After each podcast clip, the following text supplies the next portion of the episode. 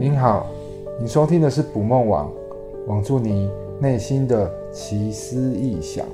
我是勇敢说话的明奇，我是喜欢思考的飞，我是跟直觉很熟的鼎鼎，我是有十万个为什么会打破砂锅问到底的糖糖。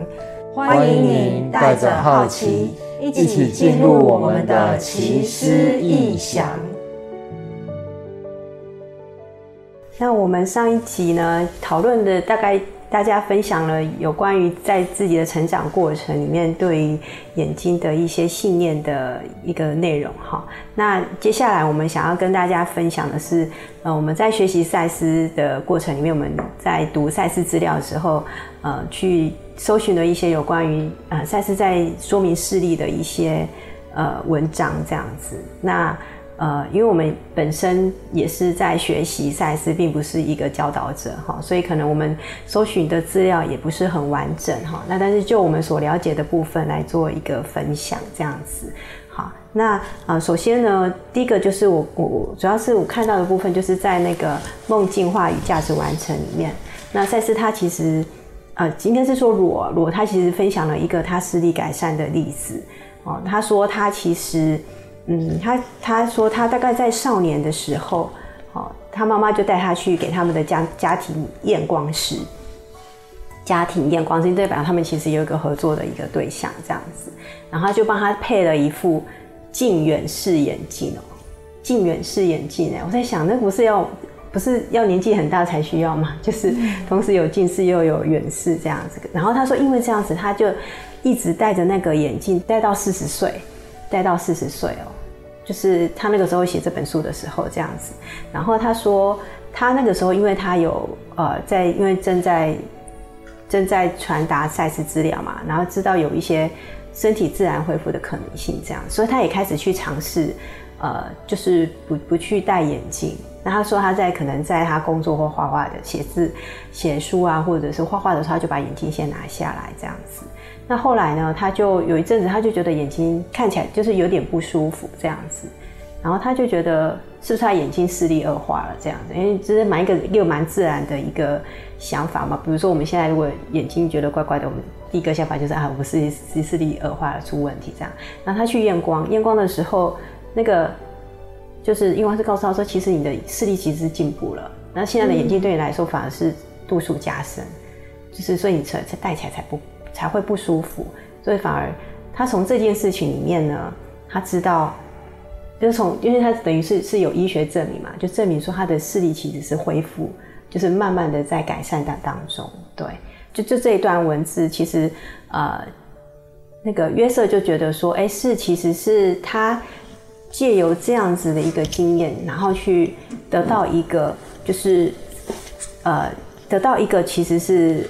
想要有一个，他他文字是这样描述说：你想要一些对你身体的活力、弹性跟复原性能量的肯定，哦，意思是说，他想要有一些实质上的经验，然后去肯定他得到的一些学习。因为赛斯资料告诉我们，我们其实我们的身体其实是活力啊、弹性啊、有复原能力这些东西，他想要有一个实质上的一个经验证明。然后在这一次的经验里面，他其实的确有得到这样子。对，嗯，好，所以这是一个罗，他其实是实际上有一个视力改善的一个经验。对，我们刚刚其实有在在讲说，其实好像呃之前就是我们并没有有人有越戴眼镜视力越来越浅，甚至改善的一个经验嘛，对不对？嗯，对，所以我们其实觉得对我们来说，就是视力退化就是退化了，并没有。并没有所谓改善的可能性。可是，在罗他开始练习不去戴，偶尔不去戴眼镜的时候，发现，哎，真的，他去验光，真的视力就有进步了。对，好，所以这部分，呃，就是这个是赛斯书里面的一个一段文字啊。对，那呃，赛斯其实有后来有跟他解释说，其实因为那一段时间，他对他自己的工作产生很大的热情跟兴趣。所以他越来越喜欢看他的画，就是他投专专心投入在他的工作上，以至于不知不觉他的视力就进步了。对，嗯，嗯，对，所以我觉得这两个东西，呃，如果就我们就赛斯的学习来说，我们也可以来讨论一下，说，哎，在我们的经验上，你有你有曾经有视力改善的经验吗？就是如果我们要用在我们自己的身上的话，哎，你会想你你你会愿意学习它试试看吗？这样子，嗯，对，好，那就我自己来说，我曾经在那个就是刚接触赛斯的时候，因为就是就是也大概读过类似的资料，对，所以我那时候也有想试试看，说，哎，是不是有可能视力的确会慢慢的在。在呃自己自己再恢复一些，就是应该是说改善一些这样子，度数可不可以变浅这样子？因为因为其实真的你去验光啊，他就会告诉你说，这个视力你不赶快控制住，它就是会，而且年纪变大，你的眼睛就会这样，就就都是这些比较负面的一些信念。结果有一阵子，我刚接触赛事的时候，有一阵子再去验光的时候，的确就减少了一百到一百五十度这样子。嗯。对，然后那个验光师那时候其实蛮惊讶的，然后他他说后来他还把我的我的那个例子写成报告，然后去报告这样子，对对对对啊，那时候对我来讲，因为我近视千度，我觉得一百到一百五对我来说也没差多少了，就还好，就觉得还好。对，对，对，如果是我的话，我就几乎可以快恢复正常。你只会好四十度，十趴。你在用比例吗？你只会好四十度，所以你也没什么感觉。我想说，我如果三四百度，然后像那个菲菲进就飞进步了一两百度，那我几乎就恢复正常了。对对对，接近哦。谢谢玲玲给我信心。对，就大概是这样。但是我我那时候的确觉得啊，才这样子而已。就是那时候他说他把我的例子拿去报告的时候，我觉得他这样会不会太夸张了一点？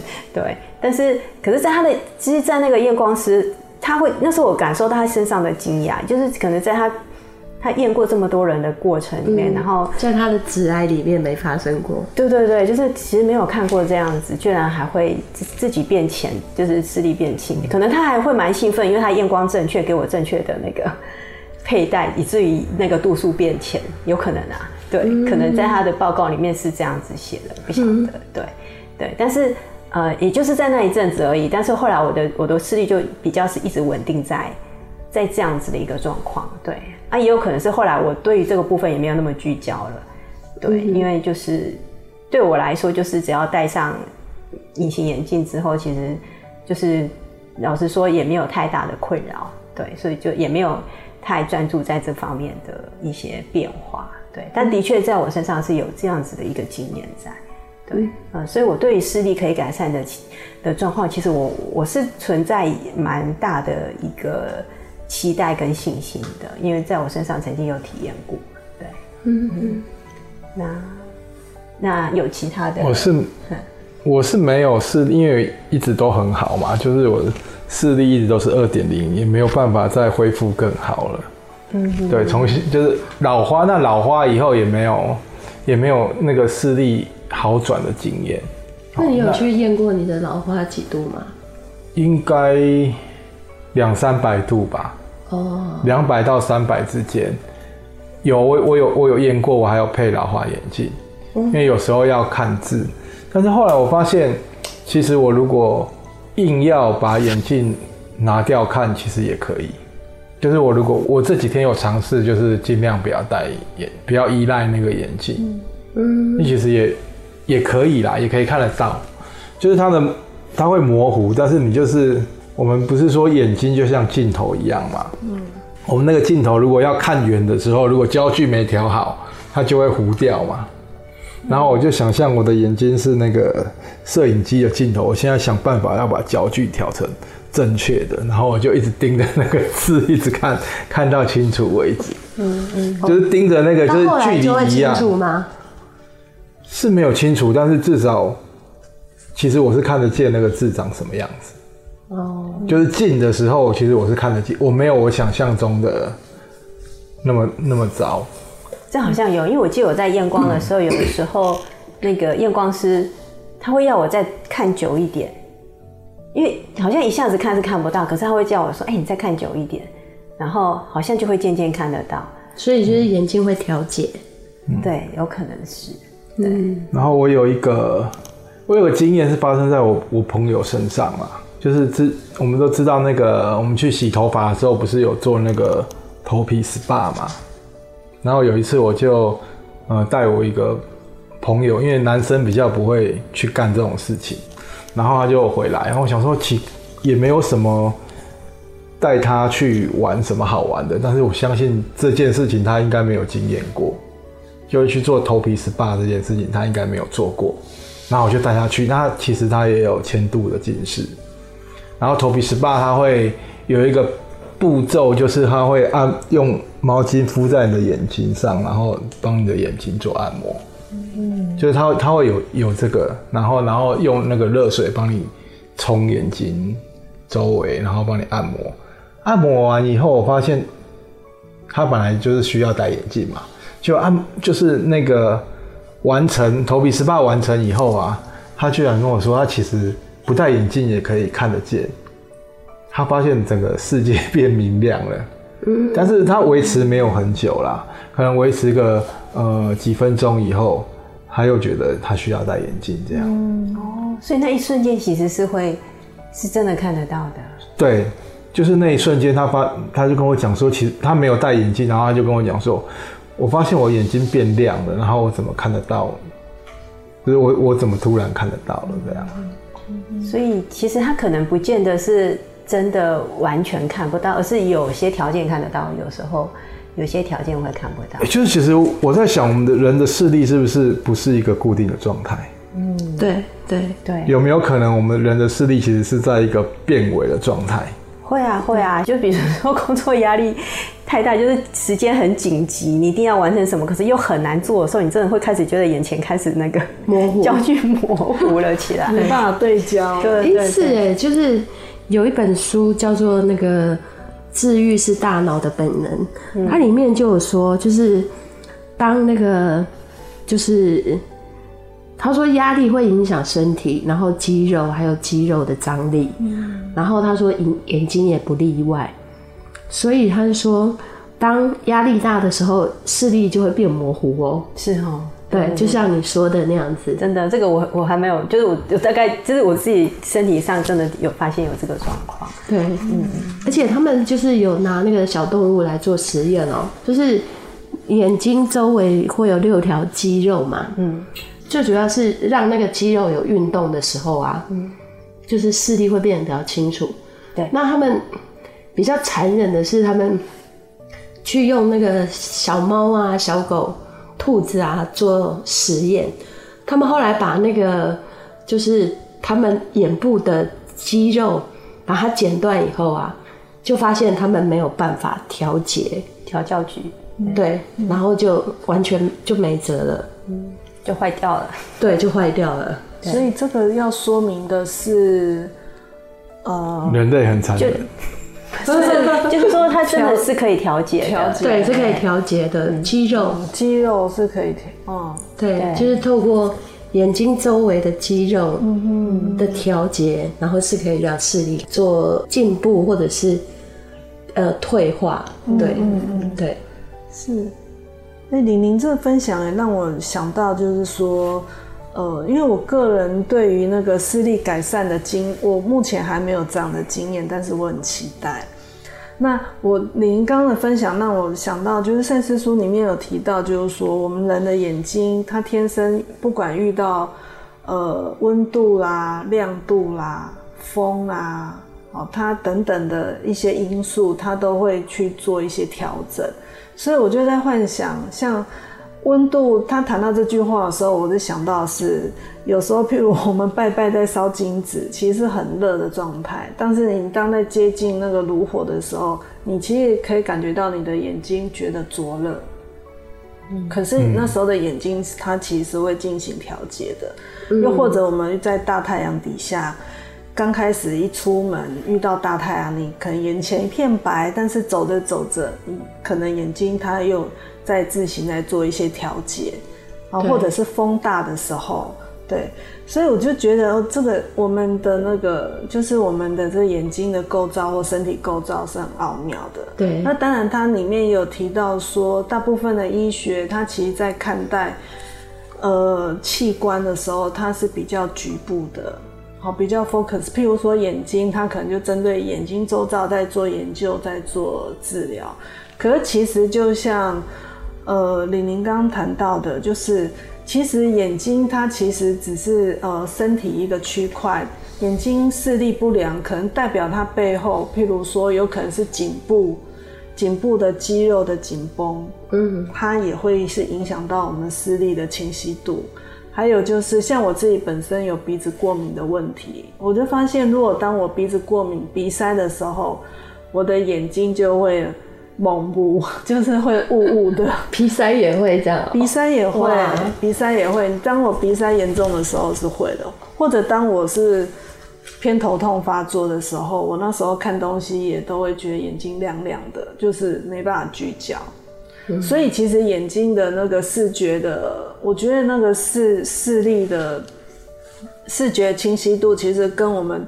身体的它牵连的不单是说眼睛这个部分，它其实牵连到是我们更大范围的身体的运作。嗯，这个是包括这个，其实我是真的有体会，因为有时候你会觉得对肩颈僵硬，那肩颈僵硬其实真的也会带来你的眼睛，甚至连鼻子都会是受到影响。嗯。嗯，对对，嗯，好啊，对，哎、欸，可是。就我我我们中午在吃饭的时候，你记不记得有一个很有趣的讨论哦？嗯，就是我们不是说那个鲁伯在通，就是传递赛斯书的时候，哦、对，然后赛斯会进来嘛，嗯，然后当赛斯到那个进到鲁伯以后，对，然后他就会把。鲁伯的眼镜给甩掉，嗯，拿到桌子上放好。他他有时候就会，他就会这样甩掉，对，嗯嗯嗯嗯嗯。然后就是我们还蛮蛮好奇，就是那所以赛斯进来的时候，鲁伯的眼睛就马上看得清楚吗？嗯，对，那表示那身体很神奇呀，啊，你不觉得吗？这个原本是。本来是看不到的，忽然间就看到。哦，赛斯进来的时候，鲁伯应该是完全看不见，因为他眼睛借给赛斯，所以是赛斯看得见。所以是赛斯，不是不是鲁伯的，对对对，他自己身体的视力产生的变化吗？哦，我的理解是，赛斯进来体内以后，鲁伯的身体就是都是清晰看得到的，反而是因为这副眼镜阻挡了视线，对，所以他把眼镜甩掉。让他看得清楚一点。真的哦，对，我觉得我需要 call out 给鲁伯。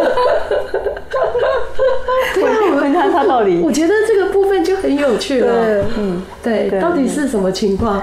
那如果说，呃，因为意识的转变，然后我们的身体立即就产生了变化，嗯，你不觉得这就是很神奇吗？嗯，对。不过，的确是一个人可能在不同的状态你的身体变化很不一样，也是对的，也是常见的。就是能量的转换会影响到我们身体器官的功能。对啊，像像像我在想，就比如说像回光返照也是这样。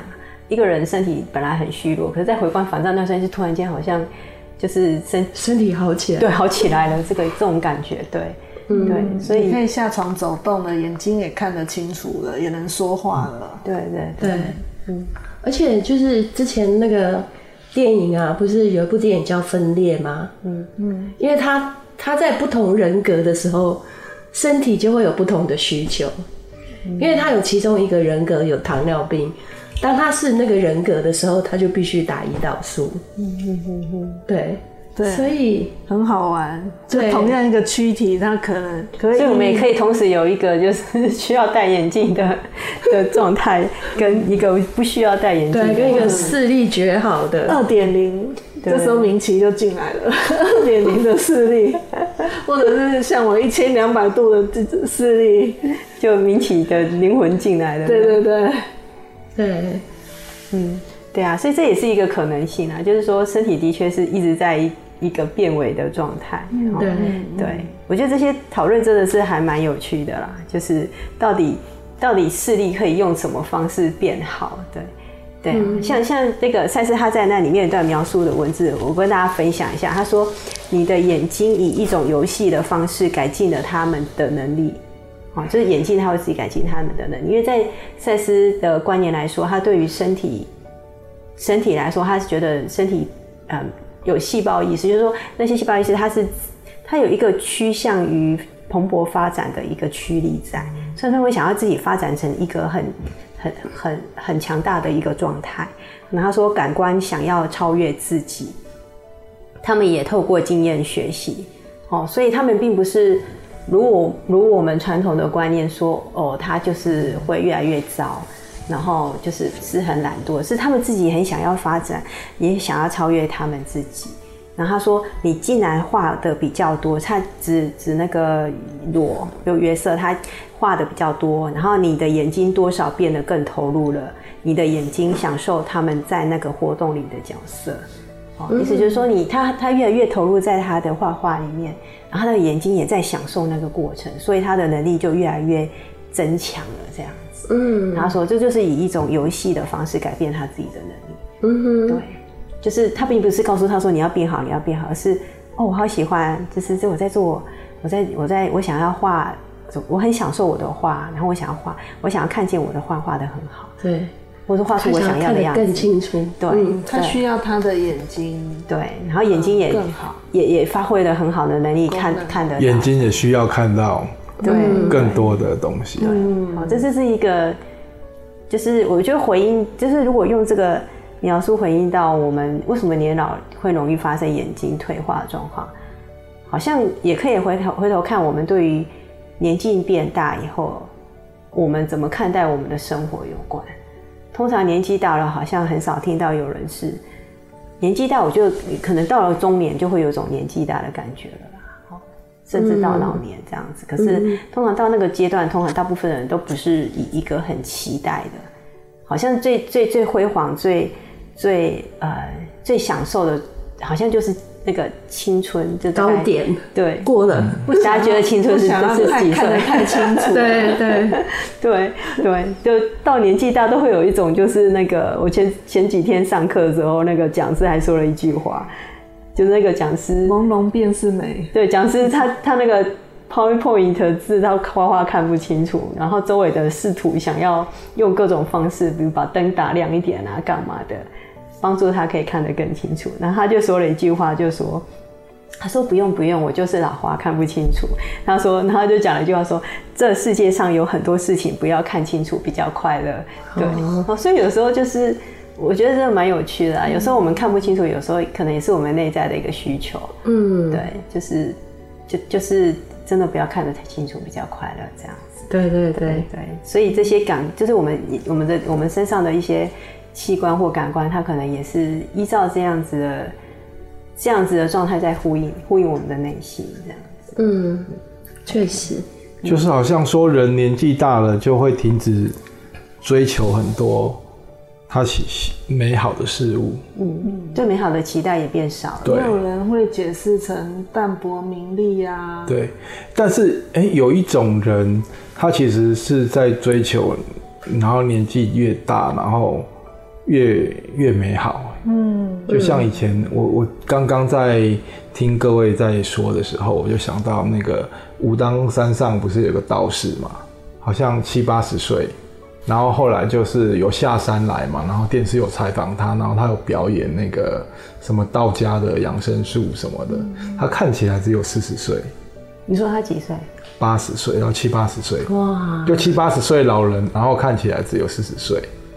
那所以也就是说，因为修道嘛，修道他其实就是在呃追求那个身体的平衡嘛，对不对？就是很多修道的人都这样啊，就是修到最后。嗯我们中国不是有很多神仙嘛，都可以活很久。嗯，童颜鹤发。童颜鹤发，对对对，对，嗯，就是越年纪越大，然后越像小孩。对，对，所以他也也许这些修道人，他的老年是他那个美好的追求啊，就是他终于得到平衡了，这样。对对对，对对对。对，也是有可能啊。嗯。嗯。就是比较会发生在这些人身上嘛，嗯，就比较不会发生在，呃，就是要为家庭忙忙碌啊，然后要承担家计的人身上啊，对吧？就这些人 要修道才可以这样，这些人就啊修道就是就是离开家，然后山到山上去当道士啊，那他就没有什么烦恼嘛，也不用为了生计。这样子。但我我蛮期待在在世也可以这样子。我们是人间修道，对对对对。我还有听过更更夸张的故事，就是他们就是修道修一修可以呃不用睡觉，就是那个人几乎就已经可以不用睡觉，然后他的皮肤啊就跟婴儿一样。这不是传说吗？嗯、真的有啊！真的真的真的，这是那个我在看那个南怀瑾，嗯、南怀瑾之前有有有提到过，嗯，就是他在年轻的时候。在山上有遇到那个真正的修仙的人，童年鹤法，那应该是。然后他就晚上不用，那呃晚上也不用睡觉，他其实是有睡觉了，但是他睡觉就像我们在打坐一样，嗯、然后可能只有几分钟，嗯、但是你看他还是可以跟你对谈如流。嗯，嗯他那个能量不知道怎么使用的。然后他他是住在山上的一个房子，就一个人住，他一个人住，人家就说啊，这个老先生啊，如果房子。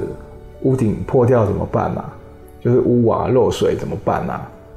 他，你知道他怎么办吗？他就是啊，一跃而上就有轻功，然后飞上屋顶，把那个屋顶修好。非常担心，结果人家能力比我们好。对对对，嗯，听起来像神话，对不对？神要搬运的工具。嗯嗯嗯，对。但这些人就是都是一个人，那个离开了所有的烦恼。对。就他如果再进入职场，搞不好就不是，有很多关系。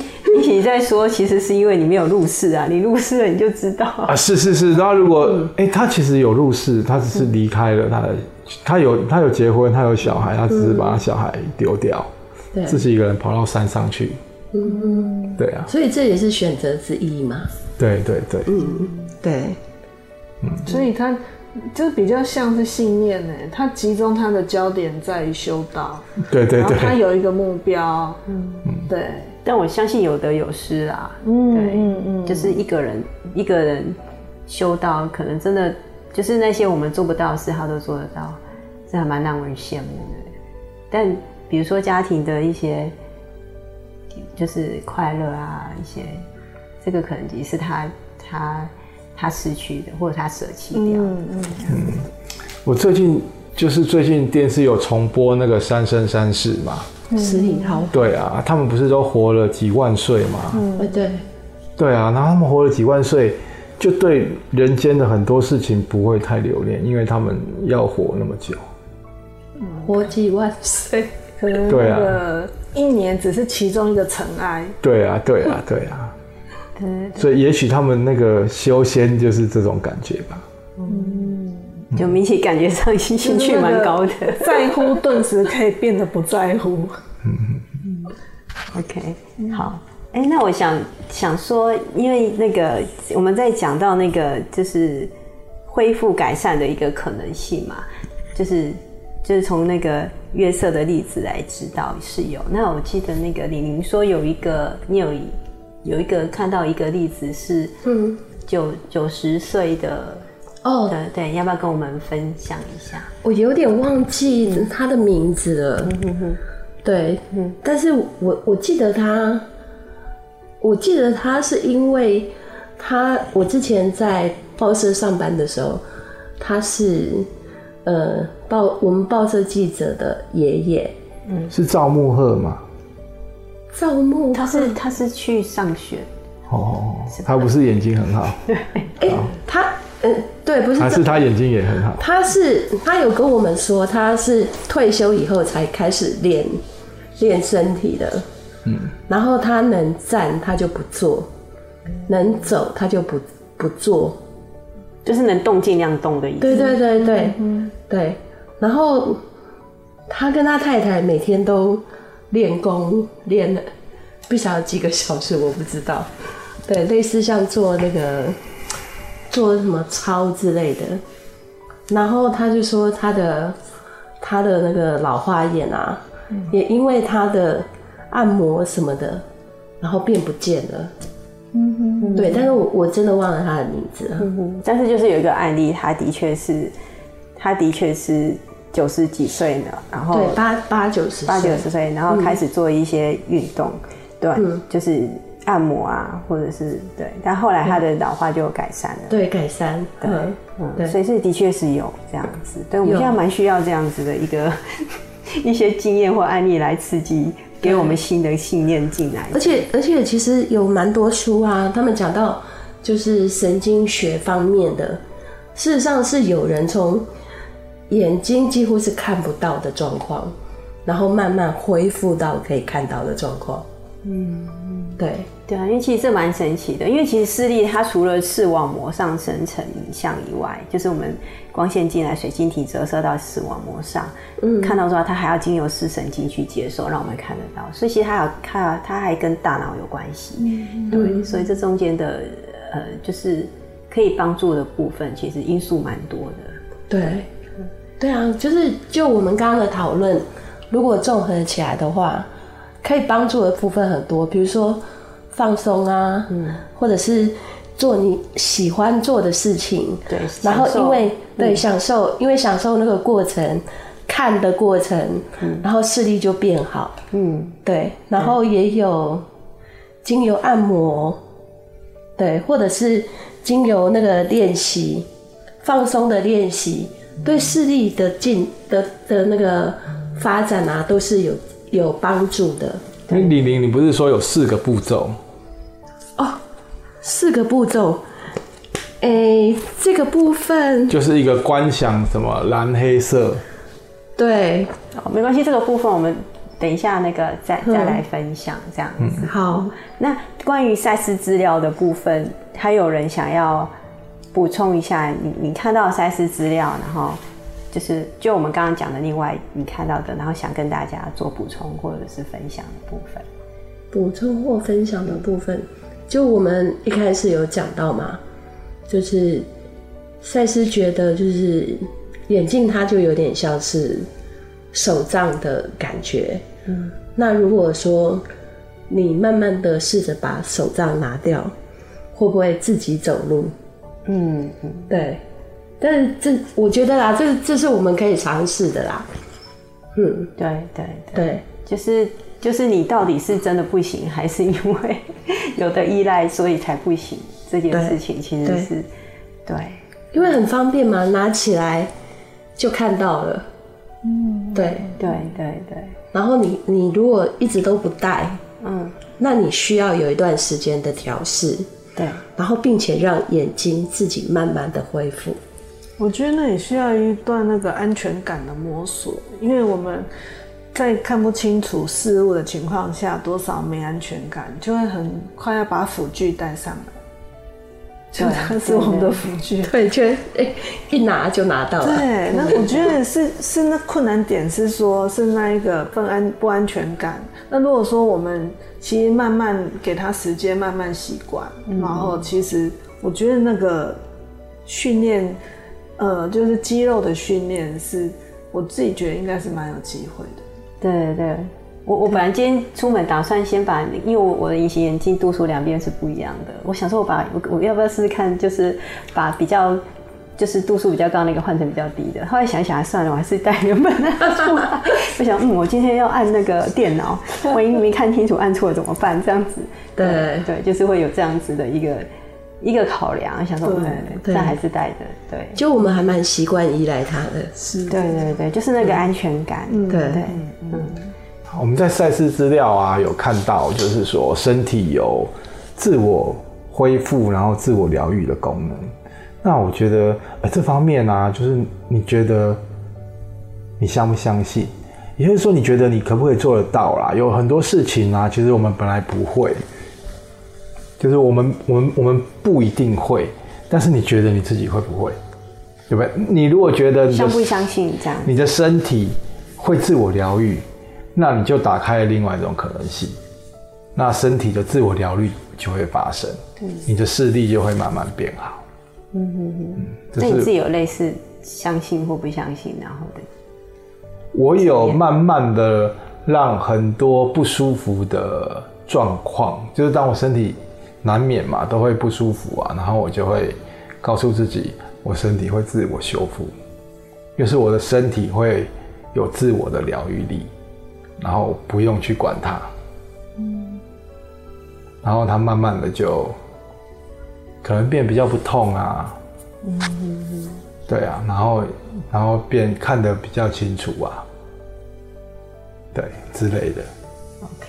好，所以就是就是一个你你的信念的问题啦，就是你到底相信或不相信身体它是会恢复它自己的健康的这样子。对，嗯，那各位相信吗？